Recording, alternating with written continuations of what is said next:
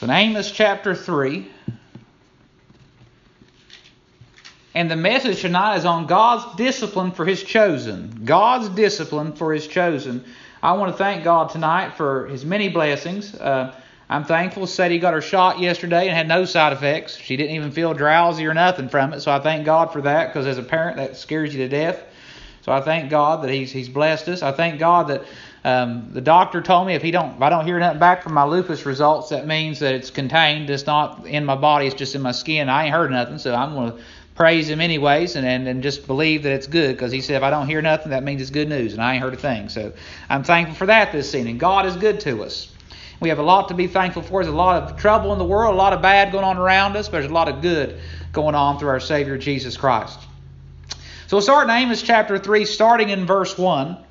And the Bible says, Hear this word that the Lord has spoken against you, O children of Israel, against the whole family which I brought up from the land of Egypt, saying, You only have I known of all the families of the earth. Therefore, I will punish you for all your iniquities. Now, we're going to break chapter 3 down to four sections. This fourth section we are seeing here is God's unique relationship. God's unique relation. We look at verse 3 in chapter 3, verses 1 and 2.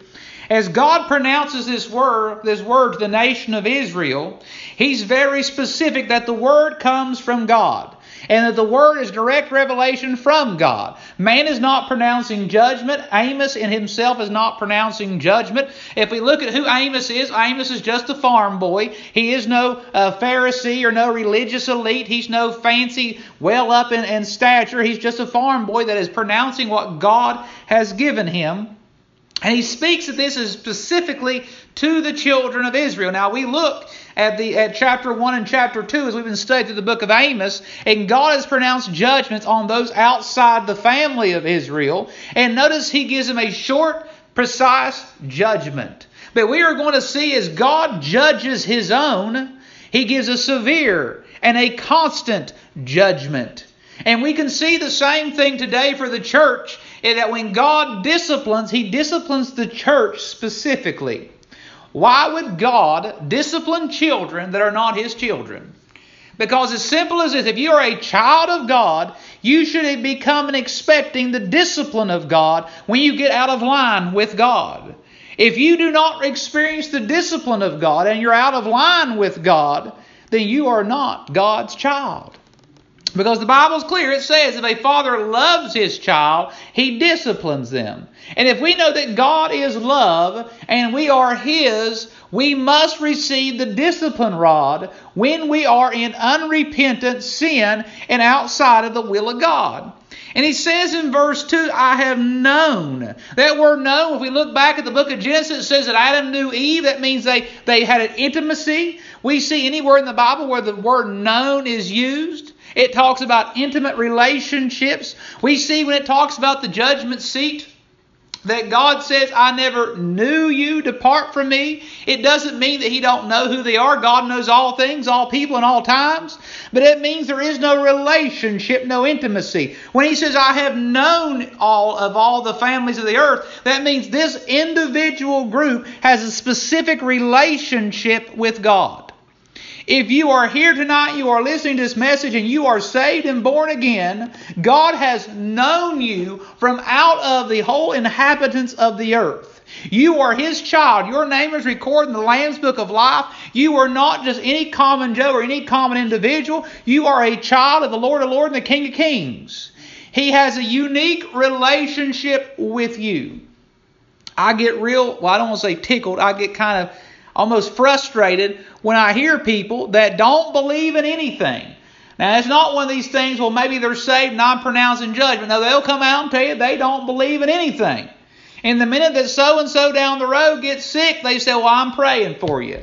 But yet they don't believe in anything. Well, the question has to be who are you praying to? If you don't believe in God, if you don't believe in Jesus, you are wasting your very breath calling out because you don't believe in anything.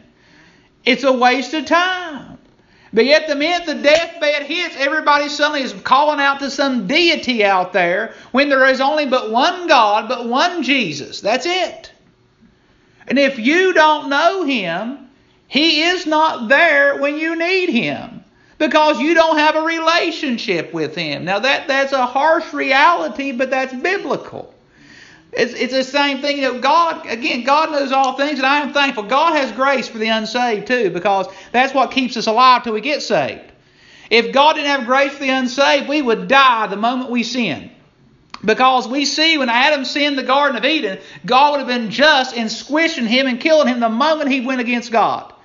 But because our God is a God of grace, He keeps us alive and holds us in His hand until the moment of salvation. He is the only thing keeping us from falling into the pits of hell is the grace of God when we are unsaved. I think of many times that I was in car wrecks when I was lost, many times that, that I could have been killed going up and down the road when I was unsaved and I would have died and went instantly into hell. But the grace of God kept me alive until I came to a moment of salvation in Jesus Christ.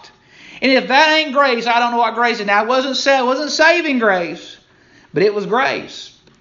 So, yes, there are things that God does for the unsaved, but there is no relationship, there is no access to that throne room of God. The only way a man can have access to the throne room of God is through that mediator, which is Jesus Christ. When we have access to the mediator, Jesus Christ, we have access to the throne room of God, whether we are flat on our back or on the mountaintop, God hears our prayers because we are His children. You all can vouch for this that has kids and grandkids. For some reason, I don't know what it is. And I believe God gives it to us in His own way. But when you have a child, and that child can be three rooms over, and you have every noise in the world, that kid cries out, you hear it. I don't. And there's many times I've been deep, deep, deep asleep with my babies when we lived in Chapel, when trains rolling by and everything else. That when that baby cried, instantly we awoke and leaped out of bed because your child's crying out for you. Where God is the same way. When we cry out to our God, we are His children, and because we are His children, we instantly have His attention, and He hears our pleas and hears our cries. I've, I've, I've talked to people and counseled people who's in bad places sometimes. They'll say, well, I don't feel like my prayers get above the ceiling. But the reality is, because of our unique relationship with God, we may feel that way, but it's not about feelings. There's a TV show a movie me and Mandy was watching on the Hallmark Channel the other night, and the, the, the big thing was it said, well, follow your heart, follow your heart. And I looked at Mandy, and it was probably maybe uh, I may ruin the movie, but I said that's the most ignorant thing I've ever heard in my life because the heart is deceptive. Above all things, never follow your heart, never follow your feelings. Your feelings can be all kinds of crazy things. Follow the Word. Follow God. If we are His children and we follow Him, we seek Him, that's who we need to follow. Listen, we have a unique relationship. Just as Israel is unique, we have a unique relationship with God. We are part of this family of God. And regardless whether you attend the Mountaineer Missionary Baptist Church or the Hoover Church or the Cold Branch Church or the Mount Home Church, regardless of what church you attend, if you're a born again believer in Jesus Christ, we are all a part of the same family of God. And we're all going to go to heaven together someday. Let's look down at verse 3. Verse 3, we see what can happen to people with a unique relationship. Verse 3 says, Can two walk together except they be agreed? Will a lion roar in the forest when he hath no prey? Will a young lion cry out of his den if he have not taken nothing? Can a bird fall in a snare upon the earth where no gin is for him? Shall one take up a snare from the earth and have taken nothing at all? Shall a trumpet be blown in the city and the people not be afraid? Shall there be evil in a city and the Lord hath not done it? In verse 1 and 2, it's God's unique relationship. Verses 3 through 5, or verses 3 through 6, is God's inevitable judgment. Now, as we've been studying in Sunday school, and I love when God knits our lessons together because I don't ever plan that. I'm not smart enough to do that, but God does that from time to time. When we look at our Sunday school lessons, where we talked about how even though someone is saved and born again, it does not give them a go a get out of go card when you can sin all you want. You will still face the judgment of God if you fall into a sinful state, even as a believer in Jesus Christ. And we see this here with the nation of Israel. The nation of Israel sinned against God, and they're a unique relationship with God. And they are going to face the inevitable judgment of God because they are refusing to repent of their sins and turn back to God. It's, it mentions here, talks about a lion roaring in the forest when he hath no prey. Sin and judgment brings about the roar of Almighty God. Because of the, the sin of mankind, we see the roar of an angry, wrathful, vengeful God upon his people. His people who has he has revealed himself to. I don't know if you know this or not, but if you are saved and born again, God has revealed himself to you through the teaching and the preaching of the Word and the indwelling of the Holy Spirit. If you're unsaved, you have never had that done. Because the Holy Spirit does not reside within an unbeliever. The Holy Spirit resides in a man that is born again. The Word and God Himself cannot be revealed until the Holy Spirit indwells the person. When the Holy Spirit indwells the believer, we see God for who He really is. Because God had called out Israel, because He had known Israel, as we see in verse 2, they knew God, they knew the ways of God. God had revealed Himself to Him, but they still went against Him. They willfully rebelled. We see in verse 5 that it talks about a bird falling into a, a snare. It talks about a gin. Gin is bait at the bottom of a snare that causes a, a bird to get his neck stuck in it. Well, I don't know about you, but if you've re- realized there's a lot of sin that is snaring people today. Even church people are getting snared by things like pornography and alcoholism and drug abuse and adultery and we can greed and hate and anger and we can go on and on and on and on about the different things that the world is trying to entice people with and make them think that they can have one foot in the world and one foot with God and that is not the way God has called the church to live. We are to be separate, to be set apart. Jesus said, "Be ye holy for I am holy." That means to be set apart and devoted unto God. If I'm doing things that the world approves of and God does not approve of, I should expect to face the inevitable judgment of a holy and righteous God, and I deserve whatever I get along the way. We must be sure as Christians that we're living in a place of repentance and not living in a place that is allowing that sin to let us reach out and to get us. I don't know if you've ever worked or counseled someone battling addiction or talked to someone battling addiction. We've got a lot of teenagers right now battling addiction. Um, I, have talked to kids that, that at the by the time they're out of middle school, they're already got ankle braces on, they're on home confinement. You can look into their eyes and see that they are snared because they are so wrapped up in the dope and the drugs and different things that have got them. And it started real simple. And they they make these TV shows about and we used to laugh at and think that's not how it really works, but it is. They'll go to a party and they'll start doing know, thinking, well, you know, one time, two times, four times. Next, you know, they're they're stealing stuff, and it's a downward spiral that takes place. But the sin seems so simple and tempting and harmless until they reach and grab it. It's the same thing with our young people and, and, and, adultery and things like that, fornication. They see someone, just like David. We talk about David all the time. I talk about David all the time. When he saw Bathsheba, he just looked upon her. It seemed so simple, so innocent. Just a glance. It can't hurt anything. And next thing you know, she's got a dead husband and they have an illegitimate child. All because they allowed that sin to snare them. And then the inevitable judgment of God came and the child was taken away. Let me tell you something. Just as the trumpet sounds in verse 6 and is blown, and God pours out his justice upon the people, God will pour his justice out on the person who rejects the ways of God and takes on the ways of the world. We must realize there is but one way that is right, and that is God's way. It's the only way. It don't matter what culture or society says is acceptable. It doesn't make it okay. And, and I believe we're getting to a point in time in our nation and in the whole world where the church is almost uh, going to have to accept the fact, kind of like the Amish community. I always thought the Amish community was interesting because a lot of what they do, they do trying to be more biblical. People think, well, they're just isolating themselves, but they're trying to protect themselves is what the, really their goal is to follow what they believe. And it's almost to the point that the church is going to do the same thing because the world is so ate up with all kinds of wickedness and false teachings and false doctrines that if we don't take our people and set ourselves aside and teach our children the right ways, teach them the, what the Bible says, and teach them the ways of God, the world is going to teach them all kinds of falsehoods. And before they ever get an age of, of a teenager, they've already ripped them away. Let me tell you something. If we allow ourselves, our families, our homes, our churches to get into that state, judgment will come. God is no respecter of persons. He don't care who you are. He don't care. Uh, uh you may have sung in the choir for 40 years. If you allow yourself to get into an unrepentant state of sin, He is going to get your attention. He's going to discipline you. And He's going to shake you up to get you back where you need to be. I don't know about you, but I don't want to experience a discipline rod of God. I'm thankful when He does discipline me But I want to I want to repent. I want to turn. I don't want a harsh penalty for my sin. But God's God's unique relationship with his people gives us an inevitable judgment if we refuse to repent. Let's look at verse 7 through 10. The word says, Surely the Lord God will do nothing, but he revealeth his secret unto his servant the prophets.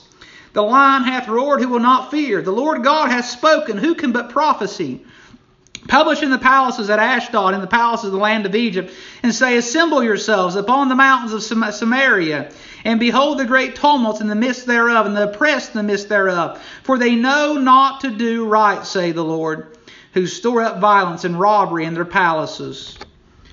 We saw God's unique relationship and God's inevitable judgment. Now we see God's unique oppression.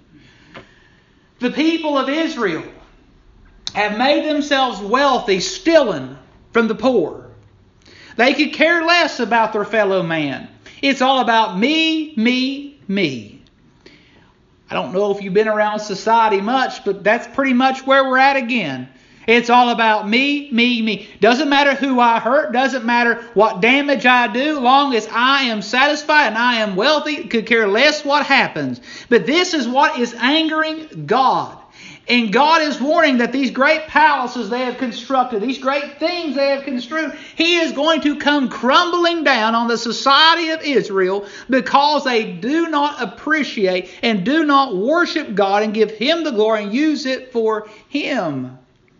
Listen, you can there's nothing wrong with being rich. There's nothing wrong with having possessions and money. But if all we do is store it up, if all we do is use it for me, me, me, and not handle it the way God has used us to handle it and to bless others and to glorify God with, we are going to see ourselves become greedy, and greed is a sin, and God will punish. If we take we put things above God, I'm a firm believer God will remove those things. I warn kids this all the time with boyfriends and girlfriends. You better watch. If you're hanging with staying out of church because the boyfriend or girlfriend, you're going to lose them more than likely. You better get back in church and bring them with you. Same thing with our possessions. Ain't nothing wrong with enjoying the four wheeler, the boat, or the, the whatever you got out there that you enjoy for a hobby. If that hobby becomes a distraction from God, God can remove that from your life and remove the joy you receive from it. We need to make sure that God stays the center point of our lives, that God stays number one in our lives. We don't become like the people of Egypt, I mean, the people of Israel, and enrage God because we are neglecting our duties as Christians because we've become so puffed up in our material possessions. A lot of times people feel because they have a lot of stuff, they just don't need God. They just don't see the reason to call out to God. That's why, in a way, I'm kind of glad I don't have no more than I did because I know I need God. He's got me in a position where I turn to Him quite often, but and I never learned really how to pray hard until I had my children. The first time a child, a baby breaks a fever, has a fever, you learn how to really pray. I feel whether it's your niece, nephew, or whatever, when that that child gets a fever that you're close to, you learn how to pray because you know you need God to break that fever because they can't take much medicine. You, you have to have God. And it's the same thing for those that came before us, our ancestors that farmed to find ways to live. They had to pray. They had to seek God to have crop, to live, to survive. If it didn't grow, there was no Walmart to go to. But we're so abundantly blessed in America today, and we've got so much and have it so good, we don't turn to God like we ought to. We forsake Him and we try to do it all on ourselves or try to work for it, and we should work for it. Bible says, earn a living by the sweat of our brow, but realize where the money comes from, that it comes from God. Realize the job comes from God. Know, there's people in the world today that barely has enough to get by on, and I got food I throw away every day. We need to thank God that we have so much and we are so blessed. If not, we'll be like Israel, and He can bring us to a place of oppression. We talk about in our country today, the economy's rocked. Things are so expensive, can't hardly survive. I don't know if you looked at prophecy, but this is all said was going to come to ha- it's going to happen. And it's going to get worse when the tribulation comes to pass. It's one of the things, sign of the times, as the, as the old saying goes. But realize part of the reason may be that we don't know who to thank for what we do have. We've had it so good for so long. I tell my kids now having class. It's hard to believe the 90s were like 30 years ago. That's mind blowing at my point in time. But I think 30 years ago was the 70s. But 30 years ago in the 90s, I said we, we didn't really have no struggles, didn't really have a whole lot to worry about. Things are pretty peaceful, things are pretty good. And the longer we go along, the more problems we've got, it may be because the further we go along, the further from God we get. We don't ask ourselves, is God okay with this? Before we adopt different things in and make certain things acceptable. Even in the school setting. I've taught public school 11 years. When we buy something to teach, I guarantee no one ever asks, is this biblical? No one ever asks, does this teach God's way? Or does this teach something contrary to the ways of God? I'll tell you how I know, because I've never picked up a history book that has the biblical account of creation in it. I've never picked up a history book that has God's timeline for the age of the world. There's not in there. That's a problem. The fact that our country has made these newfangled whatever ways of teaching the way the world came to be is directly rejecting God. And wonder why God's not blessing like he once did. Folks, if we don't do it God's way, God is not going to come to our way. We got to come to his way. Let's look at verse 11. We see God's unique relationship, God's inevitable judgment, and God's unique oppression. In verse 11, we see, Therefore, thus saith the Lord God, an adversary there shall be. Even round about the lands he shall bring down thy strength from thee, and thy palaces shall be spoiled. Thus saith the Lord, As the shepherd taketh out of the, the mouth of the lion two legs, or a piece of an ear, so shall the children of Israel be taken out that dwell in Samaria, in the corner of a bed, and in Damascus in a couch. Hear ye and testify in the house of Jacob, saith the Lord God, the God of hosts. And that in the day that I shall visit the transgressions of Israel upon him, I will also visit the altars of Bethel, and the horns of the altar shall be cut off and fall to the ground.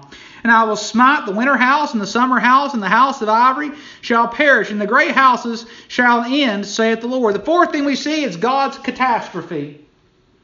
And you don't know what a catastrophe is, that's not a word we use very often. Word it means destruction. God's destruction. Israel was wealthy, they were mighty, and they were very puffed up in themselves. That's why you see these houses mentioned in verse 15. They had a winter house. And I don't know about you. I ain't got no winter house somewhere. I got one place I live. That's all I got. And I thank God for it. They had a winter house and a summer house. Not only that, their house are made of ivory, which is a very expensive item to build your house with. So they are extremely wealthy, and they made their money out of the oppression and the abuse of the poor. That's the first fault they got. The second fault they got is they're worshiping false gods. That's why this altar is mentioned here, the altars of Bethel. And they feel like because they've got this thing, then they can just take the God of the Bible out of the equation. Well, God has had enough. God tells them, first off, He's going to tear their palaces down. You know what that means? Kings and queens are getting crushed. We often think that our leader is the most powerful thing in the world. We're wrong. God's the most powerful thing. I don't care who the president is, the king is, the queen is, the dictator is, or whoever else is. When God feels like knocking them down, destroy them, God can do so like that.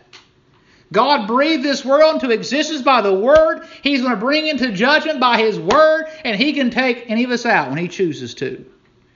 If people get unruly and disobedient, He can crush an empire. Look at the nation of Rome. Rome was the most powerful nation in the world. They, they ruled most of the modern world at the time. And now it's in ruins. There's nothing really there to brag about at this point. What happened? They fell into sin. They disobeyed God. They, they turned from God. Brought in all kinds of horrible uh, practices and false gods, and God struck them down. God warned He's going to strike down Israel. He can strike down us as well if we don't repent and turn to Him. But we see in verse 12 the grace of God in this judgment because we see a small remnant of Israel will be saved. Let's look at our, our world today. This world, there used to be an old song, this world can't stand long. Be ready, can't wait too late. That's fact.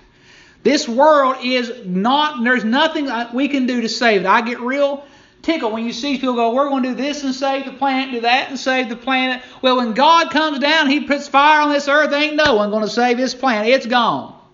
And all those who have not accepted Jesus Christ as Savior, all those who have rejected God, are going to be gone with it and be gone to the lake of fire for eternity. Nothing can be done to say that, but there will be a remnant. The church will go on to be with God and live forever in His presence on a new heaven and a new earth. That is for that remnant. You know what that means? That means a minor amount. There's going to be a lot more in hell than there is in heaven. Now that's that's heartbreaking. That really is heartbreaking to think that this free gift of salvation has been offered here. It's been purchased by Jesus Christ. God has offered it, you would do nothing but take it by faith. And yet people are saying, I don't want that free gift. I'm going to choose hell. But people do it every single day. People die lost. I've quoted the census record so many times, but it just really it, it's been burned in my head. And it's been about 10 years since I looked at it, but 10 years ago, looking at the census records, 67% of Lincoln County cho- claimed no religion. That means they, they don't mean they were Baptist, it means they don't claim nothing. They don't believe in anything.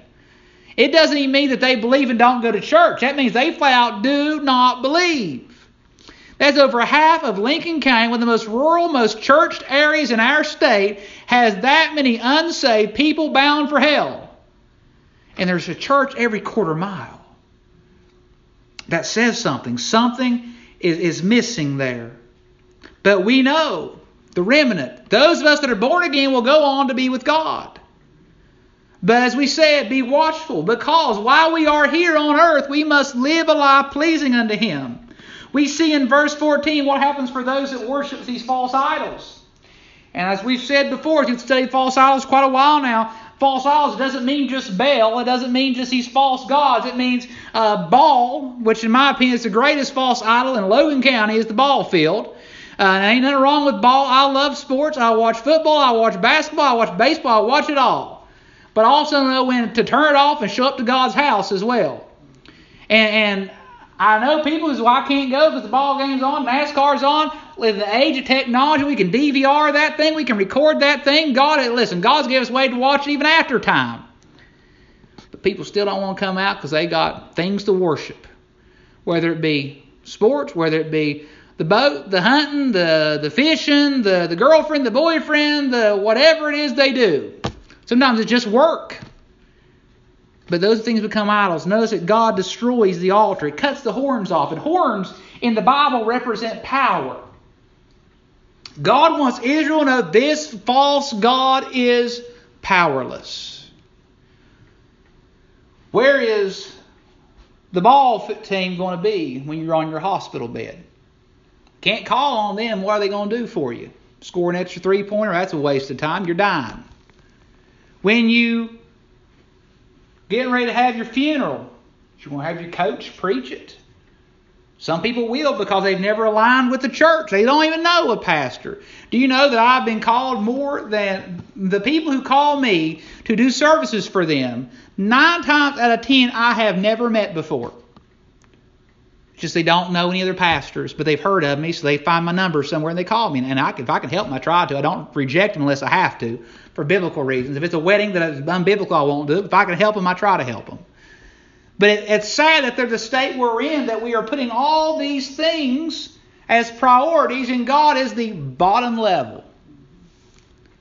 Folks, God should be number one. It's good to enjoy the blessings God. I, I listen. I said this morning I've enjoyed t- today so much. I enjoy this weekend so much. I enjoy my kids. They're a blessing. Uh, to get to spend time outside and enjoy. I, I love the fall. A lot of people don't like cold weather. I love that cold breeze. To me, it just wakes me up, makes me feel good. I love it. But I know, but at the end of the day, God must come for a priority. I love sitting home with Mandy and watching Hallmark Christmas movies and all the stuff the time of year offers, but I have to make time for this. If I'm doing everything else, listen, there's no power in that. Why? If I make God the bottom thing for me, if I spend less time with Him than I do anything else, why should I expect Him to be there when I need Him? I mean, when someone's sick, they all run. Everybody wants to run to Jesus. So and so's sick, so and so's dying, we got to run to Jesus. But they're not praying at home when things are good. They're not reading their Bible at home when things are good. There, we live in a day and time when this book right here is found in almost every language known to man. I got one on my, I got one, I actually got two on my phone technically. I got one and one of the commentary.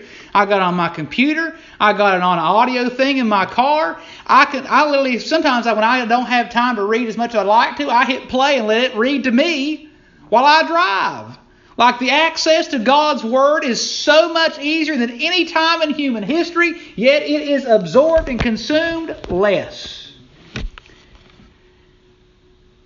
And when it comes to praying, we have made ourselves so busy with things that we neglect praying maybe more than anything. It's the easiest thing to do. Listen, you can do it with your eyes closed, eyes open, kneeling, laying, sitting, whatever silently. You can do it any way you want. And yet, I think sometimes we should time ourselves to see how long we actually spend in prayer every day. I think we'd be ashamed. Because if we recognize how little we pray, but how long we watch TV, how long we stay on the phone and gossip, how long we're on the computer, how long we're, we're doing everything in the world, but we're not spending time talking to God when God is the easiest person to approach. He don't have off and on hours. He's, he's available 24-7. You don't have to know his number. He's just there. Folks, we got to do more of it. We have to realize because if we don't, Israel found catastrophe. Let me tell you something about catastrophe. Catastrophe can happen at your home. You know, homes fall apart. It's, it's heartbreaking, but it happens. Homes can absolutely fall apart because they've abandoned God. Marriages can fall apart because one or the other has abandoned God. Businesses, work sites can fall apart because they've abandoned God. Churches can fall apart because they abandon God. And here's the thing about the church you may say, well, we're doing good. We're here. We're, we're, we're doing things we're supposed to do. That's right. We are here. But many aren't. Many aren't doing what they should do. And a church is only as strong sometimes as its well, it's only strong ever as its members are. The stronger our members are, the strongest our church is. We need to strengthen. Just as we as we physically try to be physically strong, we need to be spiritually strong. Spiritually united, spiritually moving forward, spiritually dodging catastrophe because we're making God number one in each every one of our lives. I'll say this as we get ready to close. There was a story one time about an old pastor told about revival. He said, if you want revival, the best way to do it is to get in a spot, get a piece of chalk, draw a circle around you, and pray for revival to start in the center of that circle. Because we think of the church being the Mountaineer Missionary Baptist Church. But we don't think of the church as made up of every individual member, which makes up every piece of the church. The true way to find spiritual strength is to start right here. Look inside you, because here's the thing: I can't really, I can preach to you, I can pray for you, I can, but I can't really do nothing for you actually. Outside of that, you got to do the rest. But what I can do is I can impact right here. I can pray more. I can make the decision to read more. I can make the decision to do more.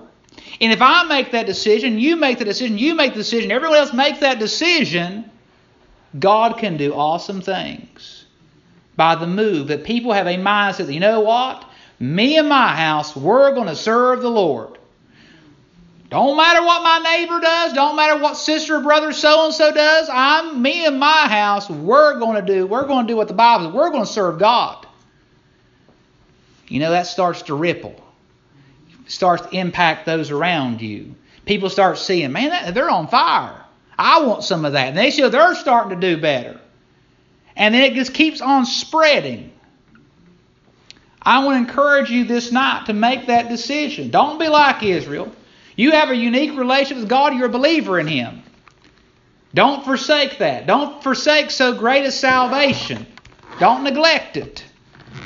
Strengthen it. Work out thy salvation with fear and trembling, that you may be strengthened spiritually to win souls for the kingdom of God, that this, that this community can be brought to a saving faith in Jesus Christ.